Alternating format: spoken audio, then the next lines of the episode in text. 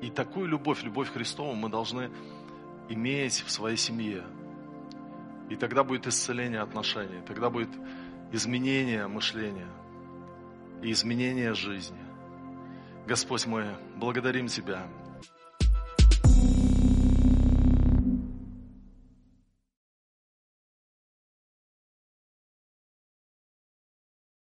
Сегодня я буду проповедовать на тему, которую назвал так – фамильная драгоценность. Фамильная драгоценность. И э, хотел бы вспомнить э, одну песню, которая э, очень мне однажды понравилась. Это группа Грот. Песня называется «Обитатели рая». Может быть, кто-то помнит эту песню. Здесь такие слова.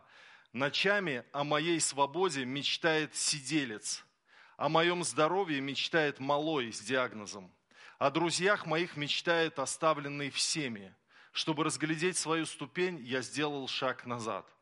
С рождения слепой мечтает о зрении. Ниже по лестнице мечтам сбивается счет. Вдруг я понял, как я зажирел на своей ступени. Чаще, чем благодарен, я обижен и возмущен. Из темноты лица людей заглянут в окно. Где-то посреди богатств ты раздавлен недовольством. Каждый из них расписал бы целый блокнот о том, как он мечтает жить, если бы тобой стал. Классные слова. Мы иногда не ценим то, что имеем. Иногда не ценим то, что Бог дает нам в жизни. Порой для того, чтобы поблагодарить за свою жизнь, нужно обратить внимание на страдания людей. И тогда ты вдруг приходишь в сознание. Потому что мы знаем, что недовольство жизнью и ропот – это грех. Апостол Павел говорит, все, что вы делаете, делайте без ропота и сомнения. Иудеи говорят так, что когда человек придет на небеса, ну, в его присутствии, так сказать, то первый вопрос, который задаст Бог человеку, наслаждался ли ты тем, что ты имел в своей жизни. И, возможно, этот вопрос многих из нас застанет врасплох, потому что как наслаждался? Вся моя жизнь – это страдание, это, это мучение, это, это скандалы в семье, это непослушные дети, это какая-то боль от недостатка чего-то. И вот уже сейчас, живя на земле, мы должны научиться созерцать Божью красоту, Божьи дары и то, что нам Бог дал в жизни, включая семью.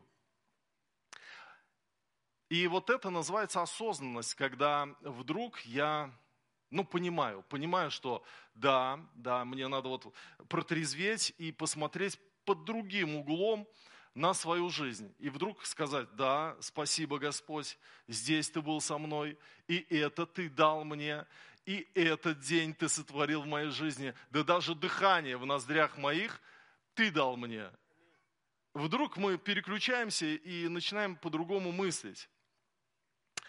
У Олега Григорьева есть такие удивительные самокритичные строки. «Свою жену не ругаю, ее никогда я не брошу.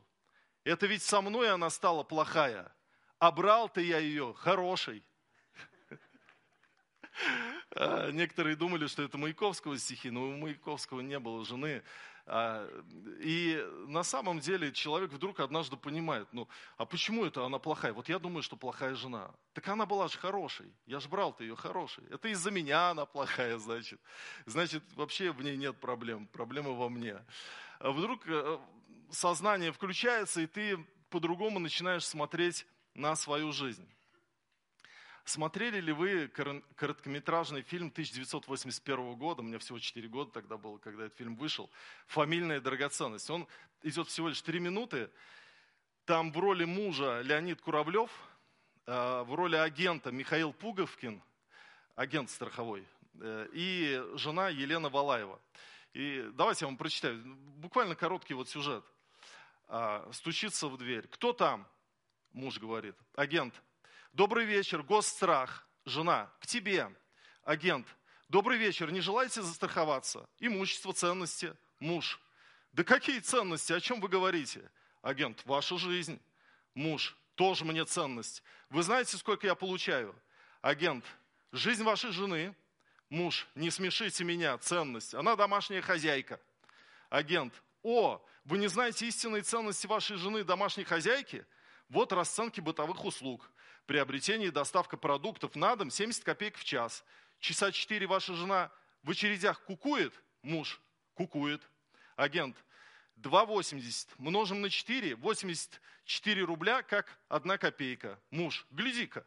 Агент, пеленки вижу сохнут, стало быть, есть детвора? Муж, есть. Агент, часик в 5 с ребенком погулять надо? Муж, надо. Агент, учтите, 70 копеек в час – это расценки бюро добрых услуг. Три с половиной в день. Множим, значит, 105 рублей в месяц. А, пол, э, вижу, у вас чистый, натертый. А сколько метров в квартире? Муж, 30. Агент, по 18 копеек за метр, 5 полтины в день. Уборку делаете по субботам, так? Муж, да. Множим на 4, и так отужинали, подходит к плите. Ой, борщ украинский. В ресторане платят 86 копеек за порцию, да еще на чай дают. На второй котлета фри со сложным гарниром. Надо полагать руб 5, как пить дать. На третий у вас, надеюсь, муж. Компот. Агент, компот. Вычитаем стоимость продуктов. Хе. Аппетит вашей жены. Так, значит, завтрак съедаете сами? Муж. Ага. Агент, обед делите с другом? Муж. Ага. Агент, а ужин хотите отдать врагу? Муж. Не. Агент, ну, я чувствую, врагов у вас нет. И того только по пересчитанным мной услугам стоимость вашей жены в месяц 500 ре. Муж. Это ж за целый год 6 тысяч агент Ре, муж, а, к, к, жене подходит, машина, сокровище мое. Жена, Леня, ты что? Муж, национальное ты наше богатство, страхуйте на полную стоимость. Агент, и от угона. Вот, не считали вы, сколько стоит ваша жена в современной реальности? Осознанность – это прекрасно когда мы вдруг включаемся, начинаем думать, и вдруг понимаем, а жена-то у меня хороша, и, или ты смотришь на мужа и думаешь, муж-то у меня какой хороший. А, но есть еще лучший путь, чем осознанность. Это наладить свои отношения с Богом, войти в Его присутствие. И когда ты пребываешь в общении с Богом, то все становится на свои места. Ты вдруг в его свете начинаешь видеть все по-другому. Ты вдруг становишься счастливым человеком. Давайте мы откроем Псалом 35 и прочитаем с 6 по 13 стихи. Господи, милость Твоя до небес, истина Твоя до облаков – Правда Твоя, как горы Божьи, и судьбы Твои бездна великая. Человеков и скотов хранишь Ты, Господи, как драгоценная милость Твоя, Божия. Сыны человеческие в тени крыл Твоих покойны. Насыщаются от тука дома Твоего, и из потока сладостей Твоих Ты напаяешь их. Ибо у Тебя источник жизни, во свете Твоем мы видим свет. С 6 по 9 стихи Давид восхищается Божьими делами. Он видит Божью милость в своей жизни, он благодарит, он прославляет Бога за все. А в 10 стихе он произносит ключевую фразу, которая является своеобразной оптикой для истинного видения жизни. Он говорит, во свете твоем мы видим свет.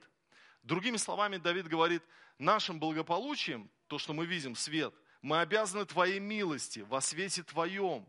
Вы знаете, как город, город – вот когда слякоть, мрак, пасмурно, брызжет дождь, хлещет прям по окнам, тебе в лицо. Ты добегаешь до машины, ты смотришь на кусты, на город, на эти 16-этажки, ты думаешь, страшный город. О Боже, как страшно здесь все. Но потом, утром, ты встаешь, выходишь во двор, солнце встало. Рябина красная, листья на дереве желтые, щебечут птицы. И ты думаешь, какой красивый город. А потом ты еще вечером закат снимаешь на, на iPhone и потом выкладываешь э, куда-нибудь в соцсети и говоришь, вау, посмотрите, полюбуйтесь, какие расцветки, да какие цвета, да какие у нас закаты. Да лучше города Тольятти нигде в мире больше нет. Да? Солнце. Солнце. И когда Давид говорит, во свете твоем я вижу, какой замечательный город у меня. Да какая замечательная жена. Да какие у меня дети. Да какая у меня жизнь-то. Слава Господу! Вдруг ты прозреваешь, во свете твоем я вижу все другими глазами. А, у Достоевского в «Братьях Карамазовых» есть воспоминания старца Засима своей молодости. Он когда-то был пацаном, ему было всего лишь 9 э, лет, как Адельке моей 9 лет сейчас. А брату его, старшему, Маркелу, 17 лет. И брат у него заболел чехоткой, смертельно заболел, очень плох был. А он не верил в Бога. И вот во время болезни он встретил Господа, он пережил рождение свыше, он пережил прикосновение со Святым Духом. Его мышление изменилось, его подход к жизни изменился. И вот он описывает, э, Засима описывает слова его старшего брата, покаявшегося, повернувшегося к Богу, как он говорит своей маме, «Матушка, не плачь, голубушка, говорит бывало. Много еще жить мне, много веселиться с вами. А жизнь-то, жизнь-то веселая, радостная. Ах, милый, ну какое тебе веселье, когда ночь горишь в жару да кашляешь, так что грудь тебе чуть не разрывает. Мама, отвечает ей, не плачь, жизнь есть рай, и все мы в раю, да не хотим знать того, а если бы захотели узнать, завтра же и стал бы на всем свете рай.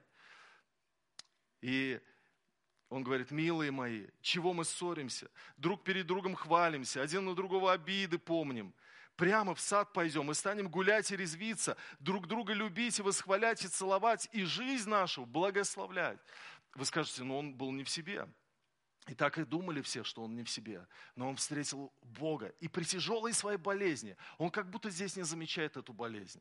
Другой бы в его случае начал бы обвинять небеса, несправедливость жизни, почему я молодой, ухожу с этой земли, за что вот Бог со мной так относится.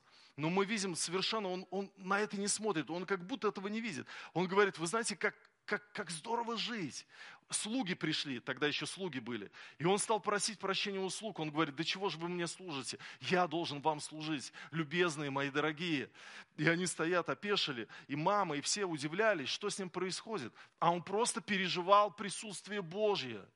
Когда ты переживаешь присутствие Божье, ты вдруг по-другому оцениваешь свою жизнь. Вдруг ты по-другому смотришь на все. А, в свое время Ростропович был солистом Московской филармонии. Ну, вы знаете, Ростропович очень известный наш э, виолончелист и очень известный э, человек э, в мире музыки. Э, и он был включен в бригаду по обслуживанию целинных земель. Помните, было время целины, когда люди ехали туда и когда работали на земле, в залежных э, землях. И Ростропович приехал для того, чтобы поддерживать дух народа. Он должен был играть он должен был развлекать людей. И вот он с виолончелью приехал и говорит, а кто же мне будет аккомпанировать? Фортепиано-то нет там. И тогда аккорди... аккордеонист, один из его приятелей, он говорит, «Э, слушай, у меня аккордеон, я тебе подыграю. Подыграю, как смогу, по нотам. И вот они делают концерт, люди сидят, Ростропович играет на виолончели, этот играет на аккордеоне. И вдруг они видят, как из зала поднимается один мужик в фуфайке, и идет прямо к сцене.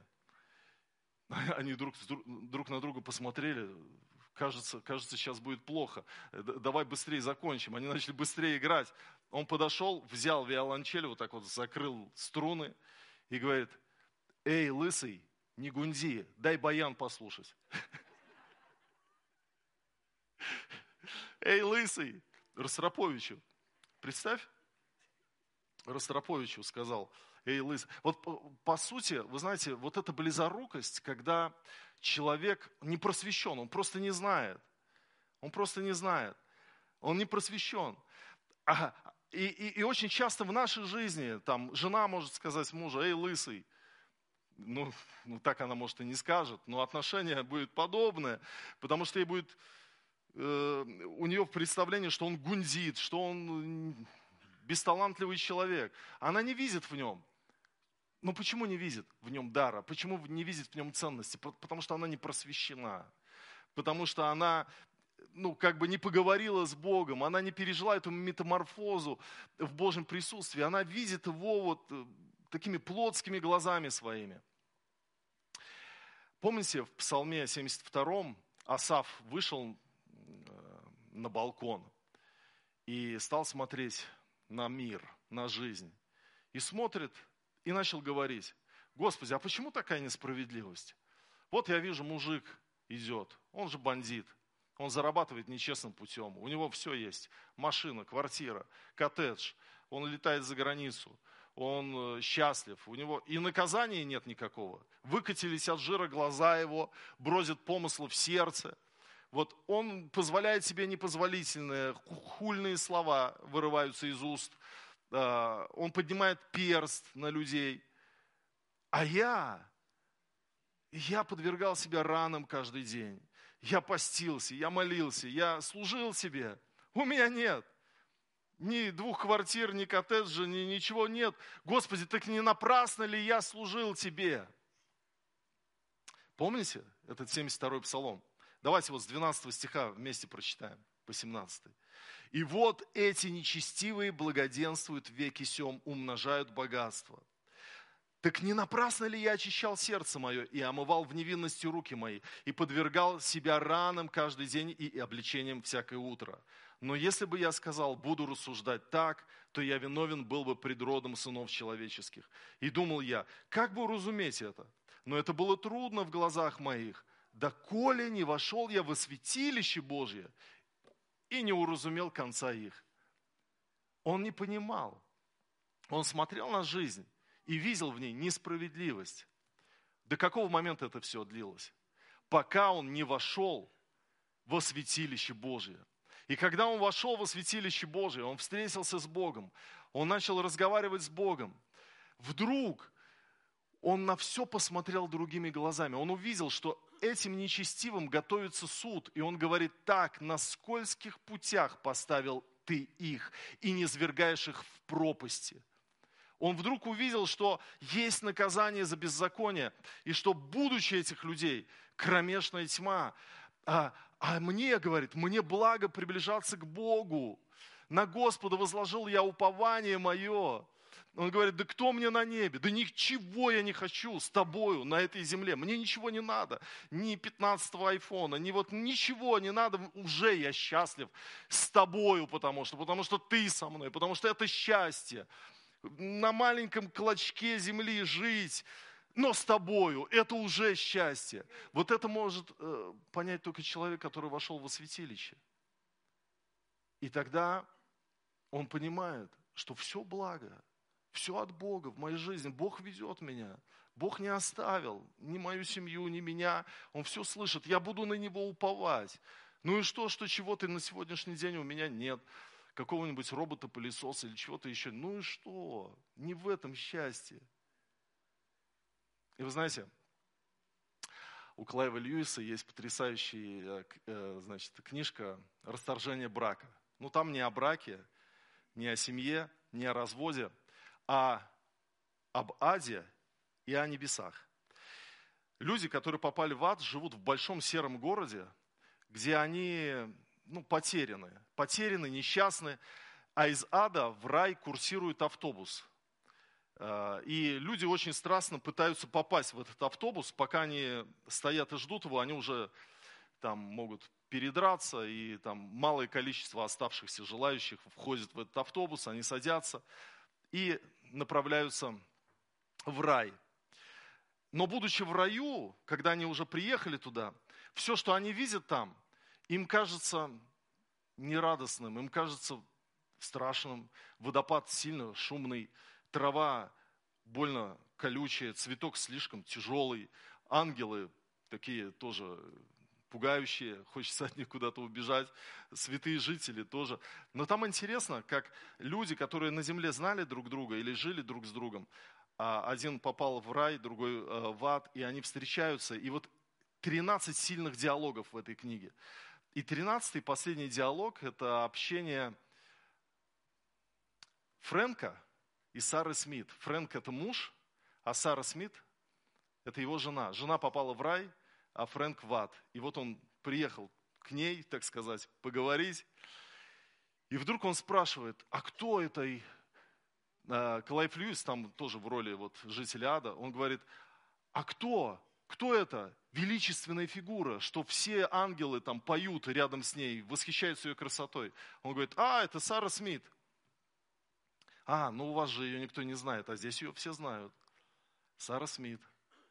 Он говорит, какая она красивая. Какая... И вот вдруг она видит Фрэнка, а Фрэнк маленький, как обезьянка, но рядом, надутый как шар, актер, там написано актер, это его образ, как, ну, то есть он сам по себе никчемный такой, душонка у него маленькая, а представляется он таким вот, вот актером. И поэтому, как вот знаете, вот как, как кукла, как еще одна фигура, и он ее держит, эту куклу, и говорит ее устами. И он пришел, и вдруг он видит Сару Смит. Сара этого маленького карлика ну, поцеловала, она его любит. А он через этого актера отвечает, что ты здесь, рада? И ты даже не переживаешь за меня, какой, и вот устами этого актера, какое несчастье у меня здесь, что я пребываю в аду. Она говорит, мы не чувствуем здесь несчастья. Фрэнк, ну ты же можешь сейчас просто отпустить этого актера, остаться здесь. Он, а он обижен, он жертва, он манипулирует, он на земле ее манипулировал, там ее манипулирует. И вот это удивительно, удивительно это состояние этого Фрэнка там. Я просто подумал, что мы, мы часто на земле это переживаем, когда мы вдруг видим только одни укоризны в своем муже или в своей жене. Мы видим, что она что-то не дала мне – что-то не доделала, что-то сделала не так. Даже, даже, может быть, вот в ней нету никакого изъяна, она в Божьем свете, но ты не в Божьем свете. И вот очень важно, пока есть возможность в этот Божий свет, потому что там как раз Льюис описывает, что они не могут реализовать эту возможность на небеса, э, на небесах остаться. Они, они все, они под другим углом зрения на все смотрят. А у нас есть возможность переключиться. А у нас есть возможность войти в Божий свет и увидеть свою жену как самую красивую женщину в мире, которой поют ангелы, с которой поют ангелы. И увидеть своего мужа как дар от Бога. Как это возможно? Асав говорит, это возможно во святилище. Когда я вошел во святилище, я все понял. Я все понял. Давайте мы встанем. Мы сейчас помолимся.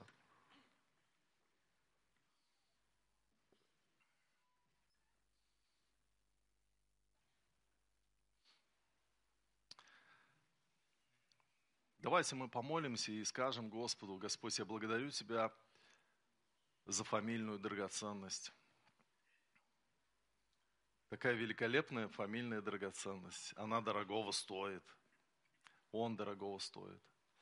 У нас у всех есть недостатки. Если мы будем постоянно смотреть на недостатки, мы никогда не будем по-настоящему любить. Нам нужно видеть друг в друге Божий дар. Божий дар. Вы знаете, человек раскрывается в своем потенциале, когда, когда на него смотрят, и, может быть, те малые минусы, э, плюсы, которые у него есть, их подчеркивают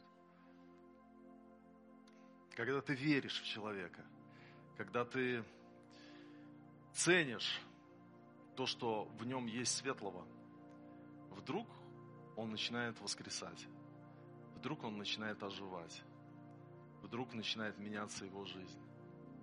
Дух Святой способен это сделать. Он способен спасти. Всякий раз, когда молодые приходят на консультацию предбрачную, я им говорю одно правило жизни. Я говорю, никогда не вздумайте переделывать друг друга. Мы не можем переделать друг друга. Мы можем только лишь принимать друг друга и любить. А Господь способен в этой атмосфере любви нас менять. Вот и вся классика любви Божьей. Бог принял нас не потому, что мы удостоились, и он сказал, вот теперь я тебя принимаю. Ты сдал 125 экзамен, прошел, прошел множество тестов, ты подходишь, я тебя буду любить. Он возлюбил нас, когда мы были еще грешниками. Да? И такую любовь, любовь Христову мы должны иметь в своей семье.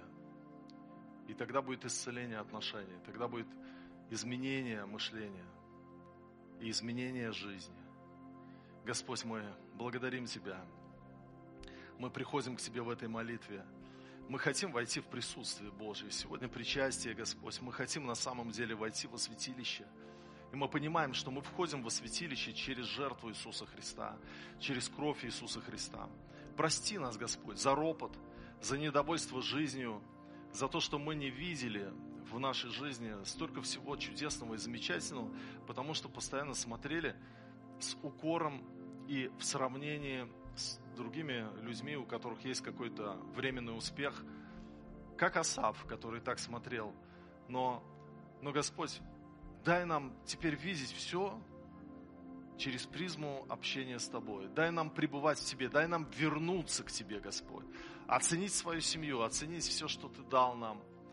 Господь, быть благодарным Тебе, быть счастливым от того, что Ты даешь на каждый день. Мы славим Тебя, мы поклоняемся Тебе, мы отдаем Тебе все наши проблемы и все наши нужды. Мы знаем, что Ты способен изменить, что Ты способен чудесным образом преобразить личность преобразить человека. Мы доверяем Тебе.